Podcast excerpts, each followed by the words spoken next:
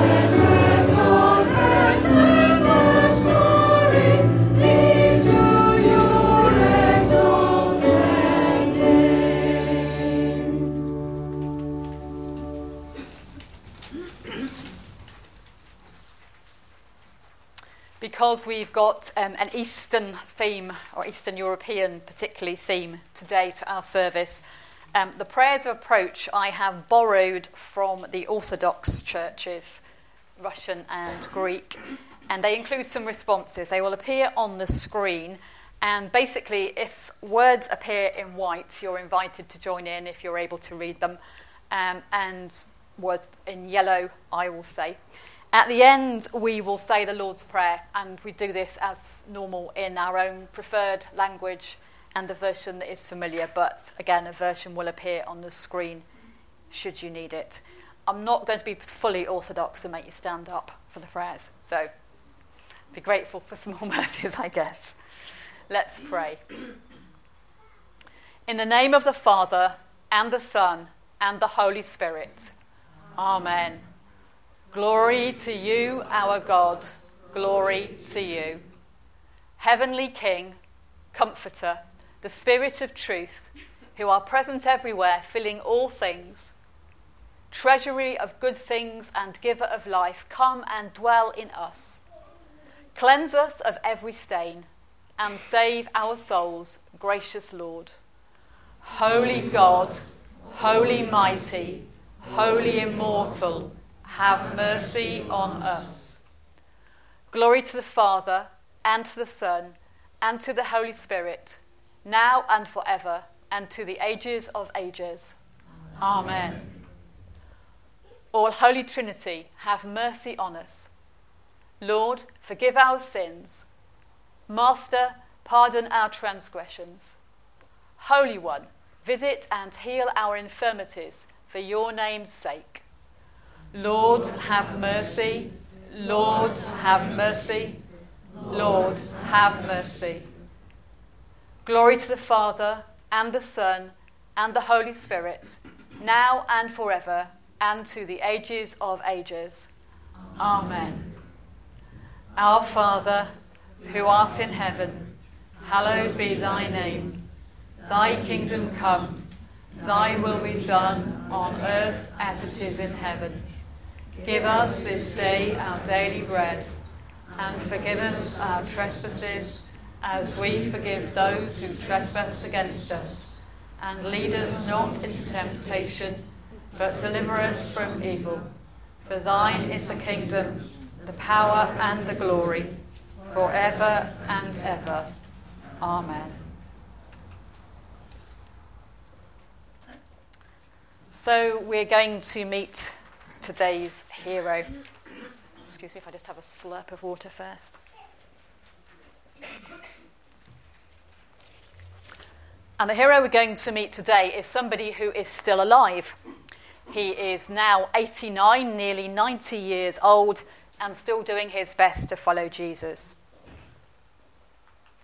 Andrew van der Bijl, known to his family as Andy, was born on the 11th of May 1928 in a small town called St Pancras in the north of the Netherlands.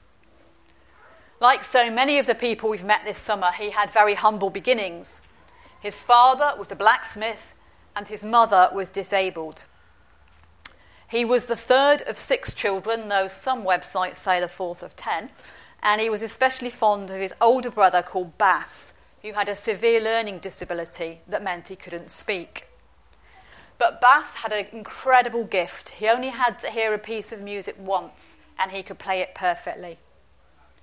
Very sadly, Bas died at a young age, which had a lasting impact on Andy. Andy's family were very devout Christians, and every Sunday they would go to church, where the sermons were evidently long, boring, and dull. Because they were such a big family, he would hang back, knowing that he, they couldn't all fit into one pew. And they would always go towards the front. So he would say, I'll just go and get a seat at the back, slip out of the door, and go off in play. Or if it was winter, he would go off ice skating. But he was cunning. He would come back just in time for the service to finish and stand near the preacher who was shaking hands at the door, listening to the comments that people made, so he could pretend when he got home that he'd heard the sermon. No copying that. All Andy wanted was adventure, and when he was old enough, he joined the Royal Netherlands East Indies Army and was sent to fight in what would become modern day Indonesia. What he saw shocked him, and he tried to blank it out with alcohol and tobacco. He also became very gung ho. He would go into battle wearing a straw hat and take ridiculous risks. He imagined himself dying in a blaze of glory. Instead, he suffered a serious but not life threatening wound to his ankle that saw the end of his army life.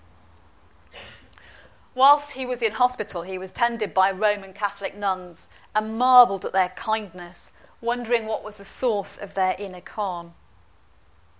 His mother had given him a Bible and he tried to read it, but he couldn't make any sense of it.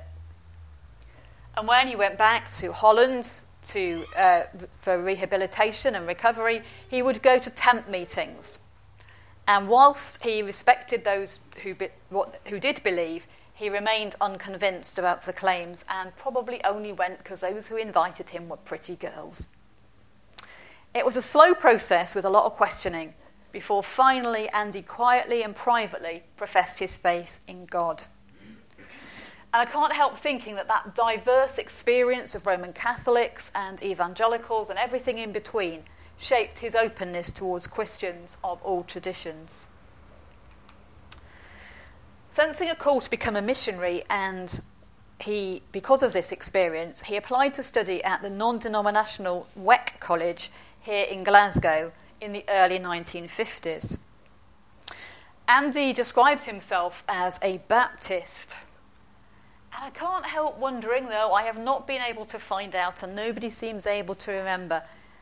Did he some Sunday find his way up to Byres Road into Cresswell Street and worship at Hillhead Baptist Church? Maybe those who were in the church in the 50s can tell me later whether people from WEC ever came to worship. Whilst he was at the college, he became increasingly curious about communism that had seized Eastern Europe with a near evangelical fervour. In 1955, he travelled to Poland to a youth congress, similar to one that's advertised on this poster, was taking place. And he was really surprised. It seemed that people could go to church quite freely. But he also discovered that behind that veneer, everything wasn't what it seemed. A couple of years later, he went to a similar event in what was then Czechoslovakia. And on the last day, he slipped away from the official tour and went visiting churches, discovering how difficult it really was to practice faith. When his hosts finally found him, he was in deep trouble. In fact, he was banned from returning to Czechoslovakia for many years. And over the years, he would get himself banned from other countries too. On his return to the Netherlands, he devoted himself to his call to missionary work behind the Iron Curtain. Supported by his family, who gave him accommodation and an office, and a Christian couple who'd been lifelong friends of theirs in Amsterdam, gave him their nearly new blue VW Beetle. Brother Andrew, as he came to be known, began to be God's smuggler, taking Bibles, tracts, and messages of hope deep into communist countries taking them to Christians who were often forced to meet in secret and who risked internal exile or imprisonment if they were open about their faith. And if you want to know more about that, speak to Lena because her family experienced that directly. In 1958, Andy married Corrie, a nurse, and they for a while worked together in a refugee camp in Austria before settling back in Holland to bring up their family. In the late 1960s, Brother Andrew was persuaded to share his story, and the book God's Smuggler emerged, charting a story of travel to places including China and Cuba, of living by faith, of interpreting experience in the light of his faith, and the growth of this movement to 12 people, which he decided was quite enough people. As we know, Open Doors is now a huge organisation. But in this book, where names and places have been changed to protect identities. I've read it again this week, and what's really struck me is it's very frank, it's not sensationalist in its telling, and even half a century after it was published, I find it compelling. When the work of Open Doors began, the geography of Eastern Europe was remarkably simple. I remember when I was at school, you just like coloured in this big red bit right across the top of Asia that was the USSR. In 1981, around the time I started to support Open Doors, Project Pearl saw delivery of a million Bibles to China, where they were eagerly received by believers. So the work of people like Eric Liddell had not been in vain because people had kept the faith. Right from the start, Open Doors worked with Bible societies and initially, particularly with the British and Foreign Bible Society, to deliver scriptures to many nations. The early, earliest ones from Russia were British and Foreign Bible Society Bibles, with that page carefully ripped out so they couldn't be traced. So think of it Mary Jones, who walked all that way to find get a Welsh Bible, inspired a work that led to Bibles being taken to China all that time later. But of all the projects I supported in prayer for Open Doors, the one that stands out in my memory especially was a seven year campaign of prayer for the Communist bloc, which began in 1982. Not yet 20 years old, and not the most holy in some ways of Christians, I wasn't convinced that this would happen. But you know, I dutifully prayed that this would happen. And seven years later, in 1989, the Berlin Wall came down and the shape of Eastern Europe began to change. Maybe it would have happened anyway, but maybe it wouldn't. Since then, Open Doors has continued to work wherever Christians are persecuted for their faith, with projects in Latin America, North Africa, and the Middle East. And more recently, they have begun to do some humanitarian aid programs. A boy called Andy dreamed of adventure. A young man in the army sought adventure. And an old man has lived a life of incredible adventure as he has done his best to live out his faith in Jesus.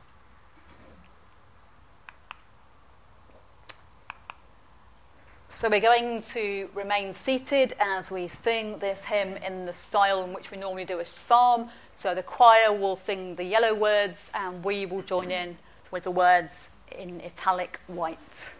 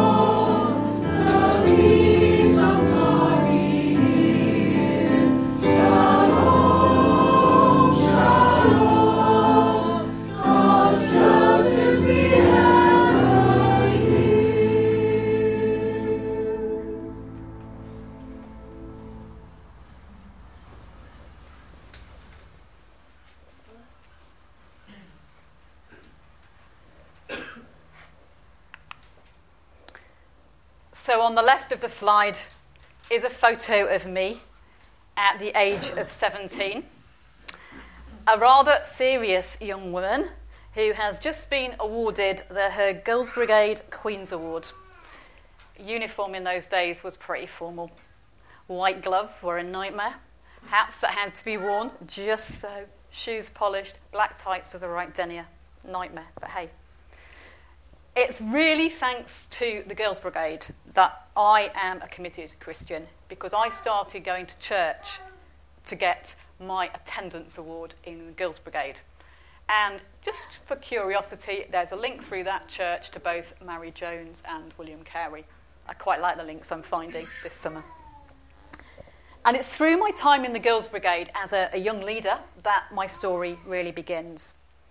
Each year, from the age of 14, I would attend a residential young leaders training course where we would worship together, we would learn skills about leadership and teaching different kinds of subjects, we would do lots of marching, and we would memorise some extremely dull facts like the uh, address of the Girls' Brigade in London, and we would also share a lot of laughter. Always there was a small bookstall, and I would try and get one book to take home. And roughly at the age of 15 or 16, the book that I chose to buy, which unfortunately I've left in my handbag at the back, but never mind, um, was the autobiography of Brother Andrew called God's Smuggler, who smuggled Bibles into the Far East. And that story really inspired me. It really caught my imagination. And for a long, long time, I was an open doors prayer partner. I'm not anymore. I haven't been for many years my interests or God's leading or whichever it is have, have changed over that time. But in my teens and my 20s, this was a really important cause that mattered to me. I couldn't give financially because I didn't have much money. But what I could do is do something that Brother Andrew encouraged the believers to do.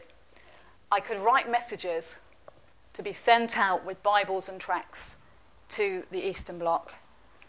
And as Brother Andrew said, it's just six words. The Christians in such and such a place greet you. The Christians in Hillhead send greetings. And I would fold them up, I would put them in an envelope, and I would send them off to open doors.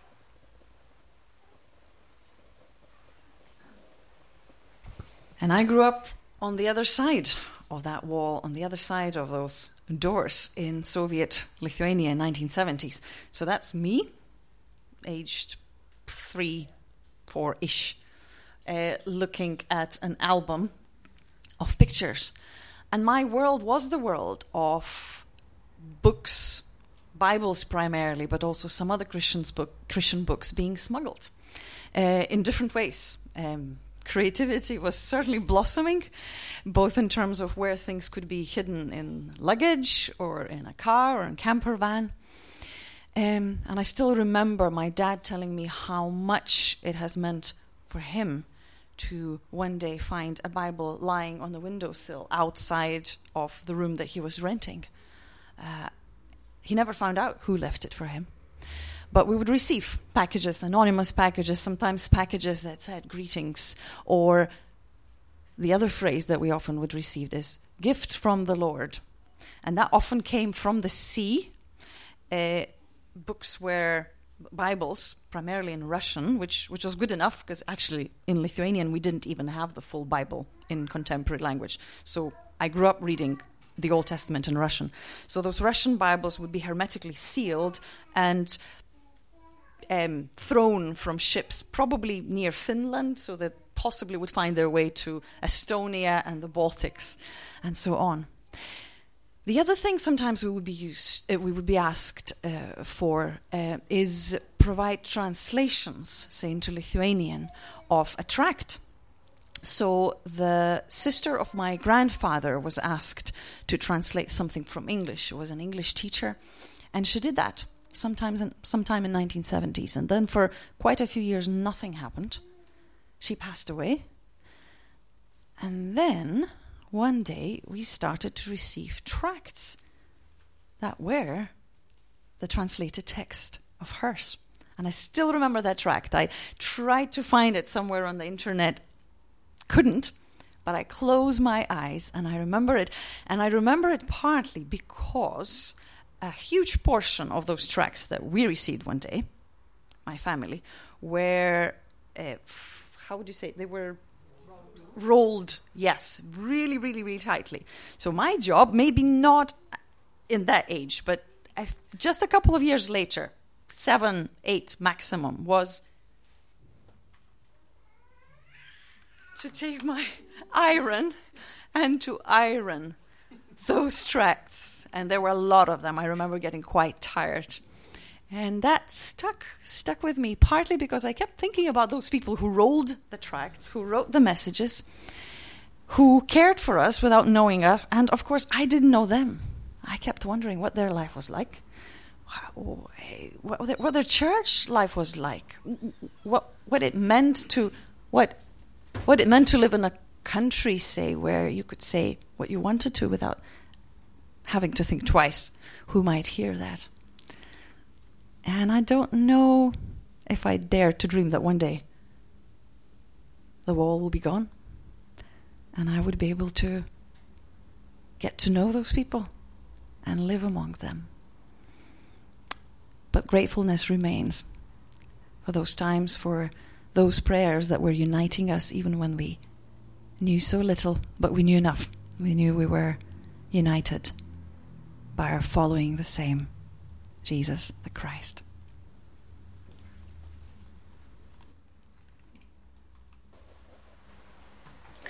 So we couldn't have Lena talk to us about her experience without hearing uh, a song, a hymn from Lithuania. So Lena is going to uh, sing it. Are you wanting a mic? It would be great if. Why if is it possible? Oh, yeah, that will work. Whilst whilst that's happening, I'll tell you just a little bit. You'll see the words in English. I will sing them in Lithuanian. Um, the melody is the melody is traditional Lithuanian folk melody, very melancholic, as my nation is. So prepare yourself for kind of reflection. Um, I think there is also joy there in that, uh, in that melancholy. Uh, and the words are the words of prayer. And towards the end, there are lots of alleluias. And if you feel like it, feel free to join.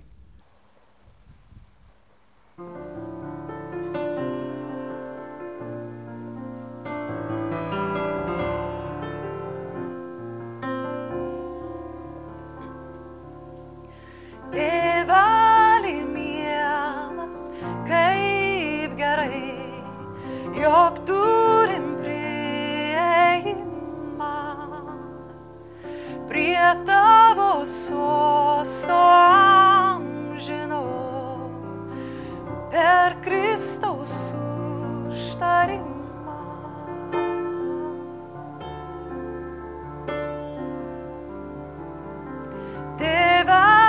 Mūsų į tave, tiesiam rankas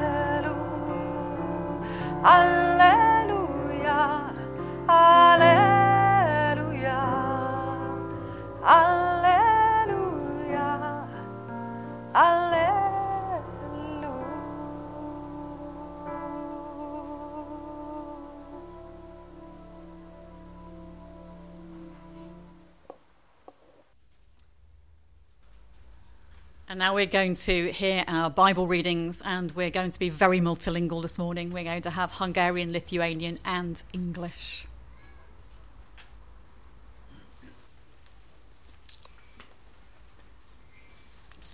And all these, though commended through their faith, did not receive what was promised, since God had provided something better for us, that apart from us they should not be made perfect. Therefore, since we are surrounded by so great a cloud of witnesses, let us also lay aside every weight and sin which clings so closely, and let us run with endurance the race that is set before us, looking to Jesus, the founder and perfecter of our faith who for the joy that was set before him endured the cross, despising the shame, and is seated at the right hand of the throne of God.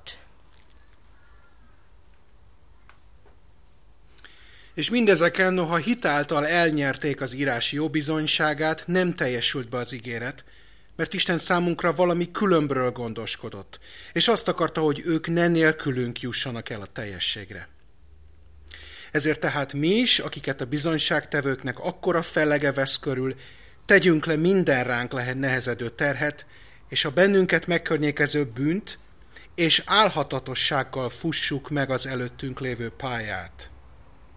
Nézzünk fel Jézusra, a hit szerzőjére és beteljesítőjére, aki az előtte lévő öröme helyett a gyalázattal nem törődve vállalta a keresztet, és az Isten trónjának a jobbjára ült.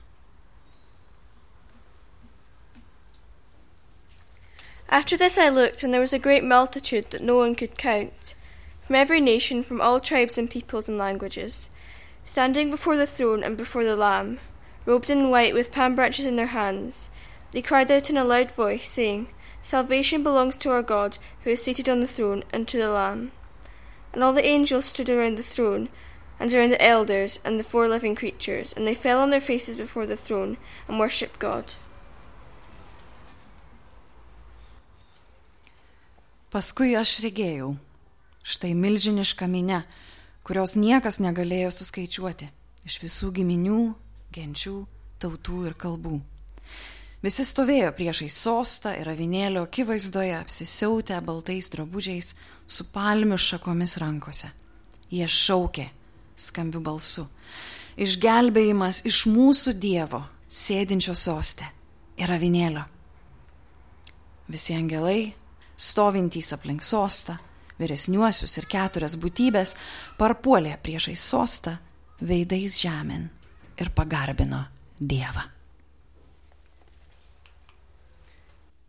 So, for the last time this summer, um, you have the opportunity of going and being creative next door.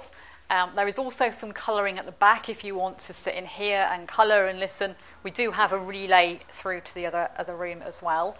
Um, so you just do whatever you would like. If you do go to the back, um, I would please ask you not to do anything with the jigsaws there for later in the service. So we will have some music as we move around, and then we will do some reflecting in our own ways, and then the music will play again, and we'll come back together for the rest of the service. If you're visiting and not sure where to go to be creative, just follow the crowd. Thanks, Paul.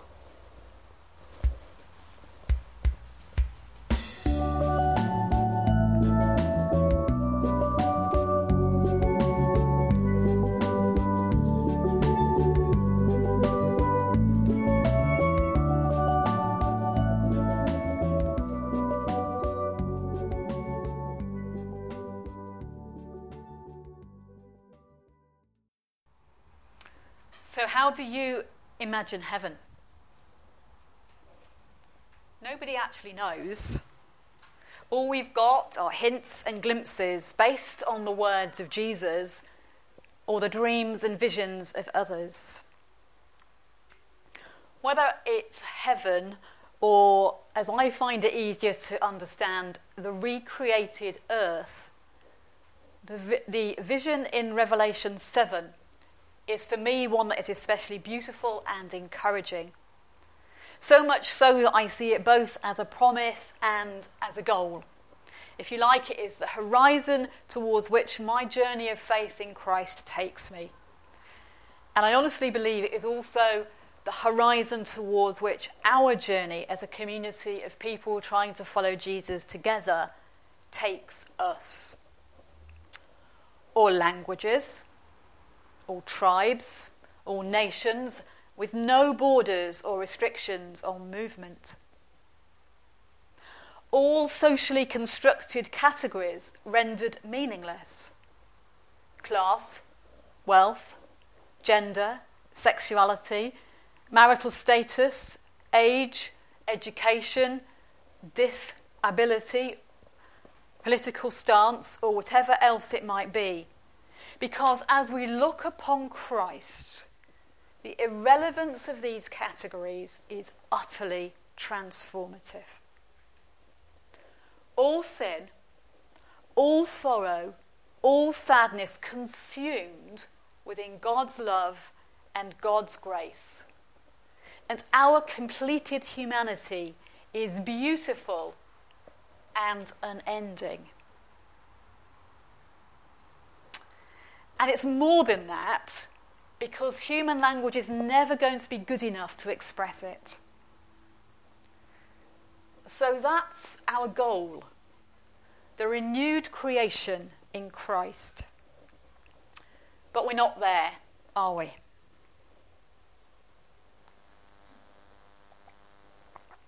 We talk about the now and not yet of the inbreaking of God's sovereignty. But this vision sometimes seems to be an impossible dream. As impossible, I guess, as it was to the 19 year old me praying for the Berlin Wall to come down. When we hear of terrible atrocities around the globe, when people we love become unwell in body or mind, when we fall short of our own modest ambitions, we may wonder is there any truth in this promise after all? And we need encouragement to keep on, one step at a time, along the path Jesus has walked before us. It's no secret that I really love that passage in Hebrews 11 and 12 with its catalogue of Old Testament heroes. Every single one of them as flawed and failing as we are, and frankly, probably a whole lot more, given that some of them managed to combine murder and adultery and a whole load of other things. I don't think we're even in their league. But I would add to them the people we meet in the Gospels people who di- denied, doubted, betrayed, argued, and many other things. These ancient believers in God did their best to live out their faith, despite their sin despite their finitude, and it was acceptable to God. But what is even more wonderful to me is that our part of the story is just as important, just as necessary as theirs to bring to completion the work of God. The image of the great cloud of witnesses cheering us on in our endeavours I've, I've used it before. I used it last uh, November when we shut up our building and moved over here. I'm going to go on reminding myself of it, and I'm going on reminding all of us of it because it is beautiful and it's truthful, and it contains encouragement that we all need to hear, whether this is our regular worship place or, or if we're just visiting. I have to confess, at the start of the summer, it was pretty much on a whim that I chose to prepare a series on heroes of faith. And my planning was pretty much a case well, I want four women and four men, uh, and these are four of each that I can think of and find information about. I had no idea where that journey would take us.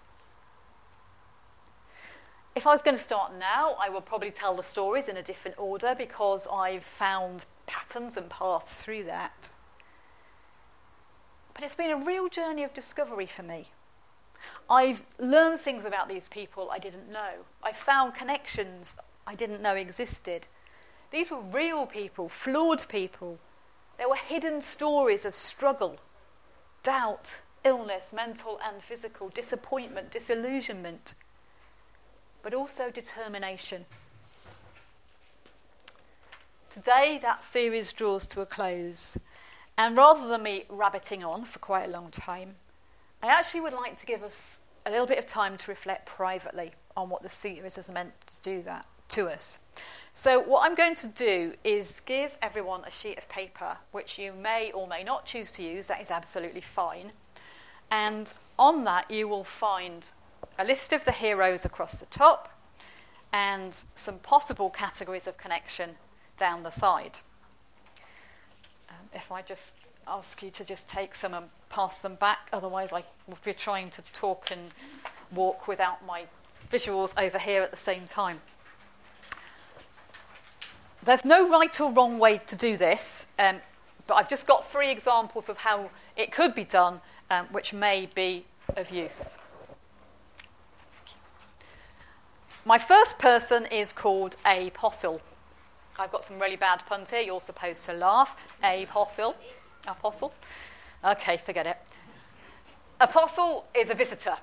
Apostle um, hasn't heard me talk about the other heroes of faith, but they will have their own heroes. Perhaps it was a BB leader, perhaps it was um, the Reverend Jolly who preached a sermon on doubt. Oh, come on. I give up. I'll never be a comedian, will I? Perhaps it was a celebrity who was interested in justice and really inspired Apostle to have a go at that. Perhaps it was a BB leader or a teacher, Sunday school leader, parents. Um, but you could do it that way. You could think, who are my own heroes and, and what have I learned from them? Then we have disciple. Thank you, Wendy. And disciple is a member of this church and sits near Jeff Evans most Sundays. And when we learned about Mary Jones, realised that, oh, there's a connection to Jeff because it's Welsh and it's not always very profound connections. Um, but we thought, well, with, with Mary Jones, it was a small action that had a big significance. It inspired the Bible Society. Um, some Bible Society Bibles went out to China with Hudson Taylor. Eric Liddell followed in the, the steps of him. And Dee remembers when Bruce Keeble was minister here. So connections that can be long and tortuous. Also, Dee has experienced postnatal depression, and she was encouraged and reassured when she heard Elizabeth Fry's story that it's okay that's not a bad thing about her, it's just something that happened. So it's okay to be who she is. And lastly, Chris Tian, who has kind of got a bit of looking at things that have happened in their life. They were disappointed with their exam results, they didn't get what they'd hoped for, and they remembered that David Livingstone didn't achieve all that he'd hoped for. Um, they have a bit of a short temper sometimes. This is not just me, honestly. Uh, and remembered that Mary Slessor also had a bad temper sometimes. She could be a bit quick tempered. and they really liked travelling to Asia and they were intrigued that other people had been there. So they make their own connections that way. There's no right or wrong.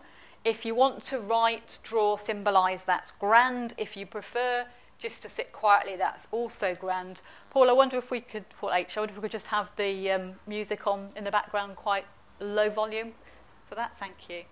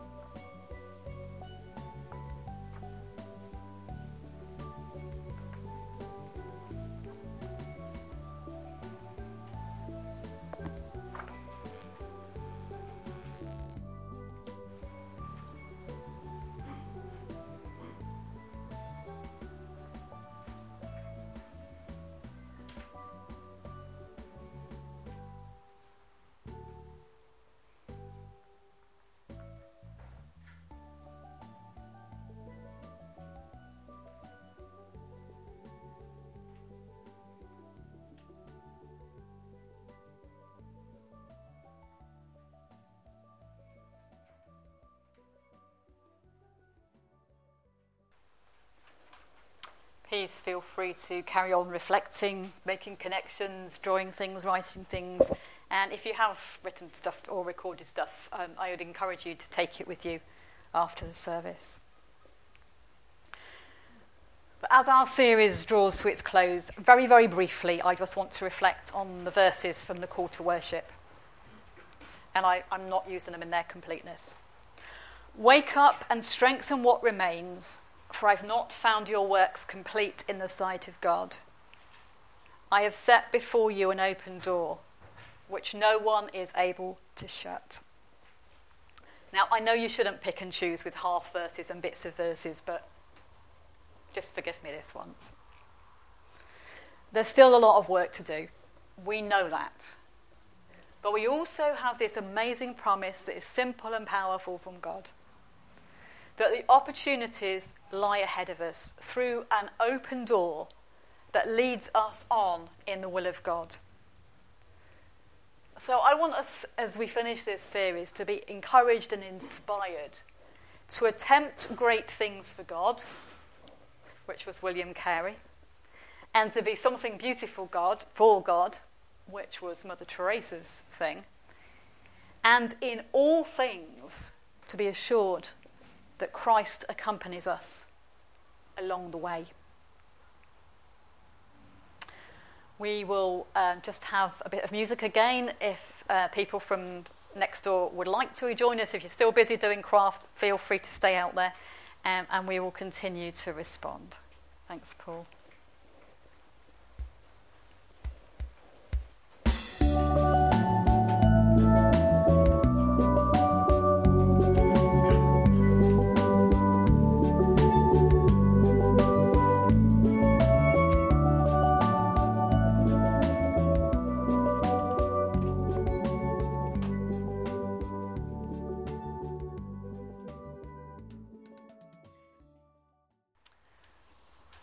So, would you like another connection?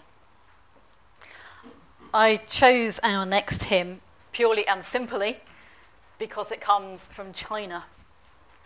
But Brian informed me this week that this was one that Bruce Keeble would regularly choose, or if not frequently, regularly anyway, choose for worship. So there is already a Hillhead connection to this hymn, which I will be learning this morning. Give us, O God, the grace to see your smile within the morning light. If you're able and would like to, you're invited to stand as we sing.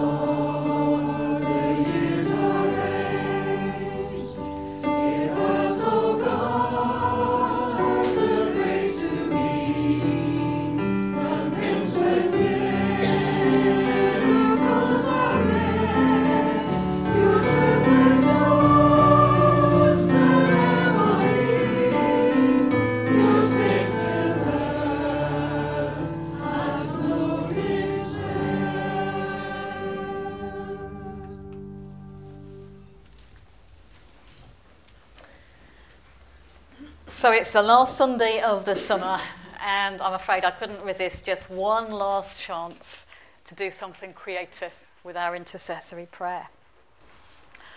On the table at the front and the table at the back, you will find two blank jigsaws, and the centrepiece has already been marked with a cross, and it says HBC 27th of August 2017. Over the next few minutes, I'm just going to make some suggestions of topics, and if you would like to, you can go to any of the jigsaws, choose a piece, and write or draw or symbolise a prayer and put it in the frame. Or take one out and write it on if they're already in the frame. You can use as many pieces or as few pieces as you like, and you can pray for things that I don't mention because it's not about my prayers, it's about our prayers. And then, just at the close of that, I'm going to lead, you, lead us um, in a prayer written by a Chinese Christian who recognized the challenge of being faithful to Christ. So let's come to God in prayer.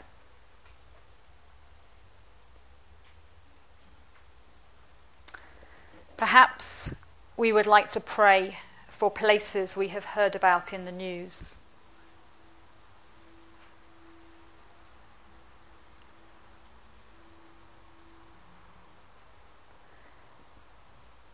Perhaps we would like to pray for people making important decisions.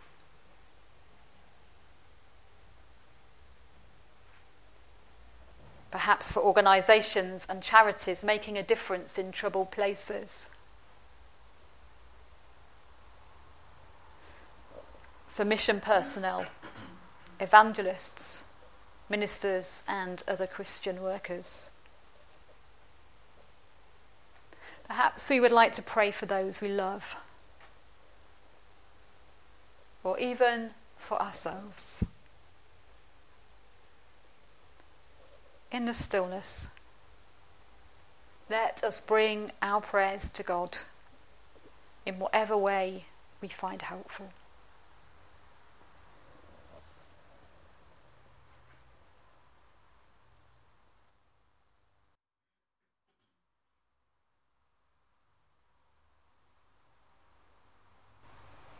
After the service, we may, if we wish, add our own names to those jigsaws, a sign of our solidarity with each other and with those for whom we have prayed.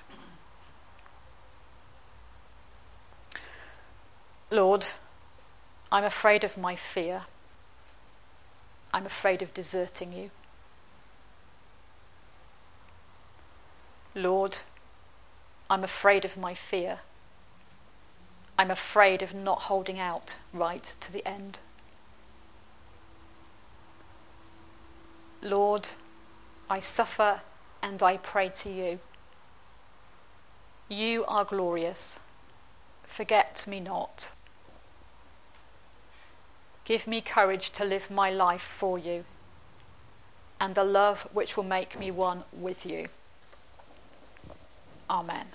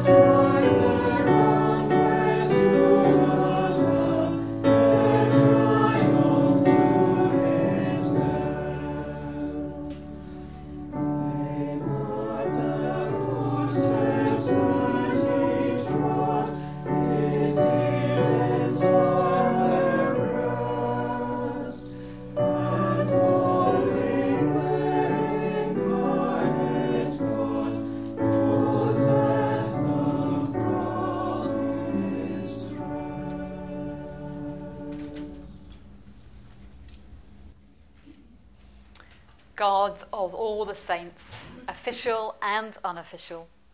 God of people like us who do our best but struggle and fail. We offer you these gifts of money, and with them we offer ourselves just as we are, and ask that all be employed for the sake of your kingdom, for which we continue to pray. Amen. Our closing hymn is um, a 1970s, 80s one, and we have some more connections if you like to talk to choir people afterwards. Um, all good fun.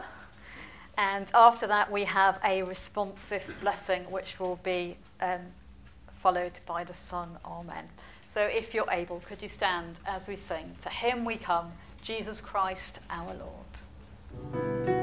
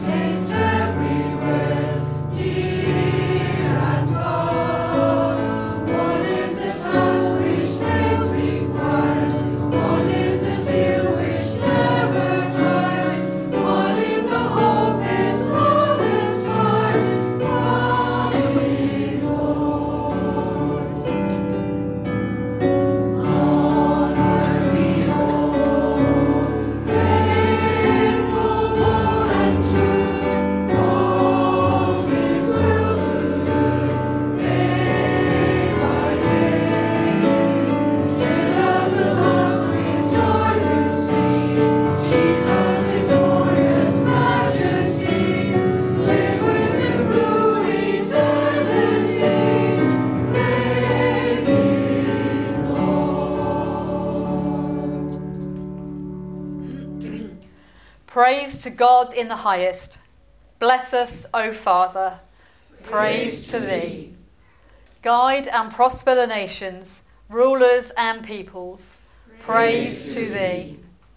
May the truth in its beauty flourish triumphant. Praise to thee. May the mills bring us bread for food and for giving. Praise to thee. May the good be obeyed and evil be conquered. Praise to thee. Give us laughter and set us gaily rejoicing. Praise to thee. Peace on earth and goodwill be ever among us. Praise to thee.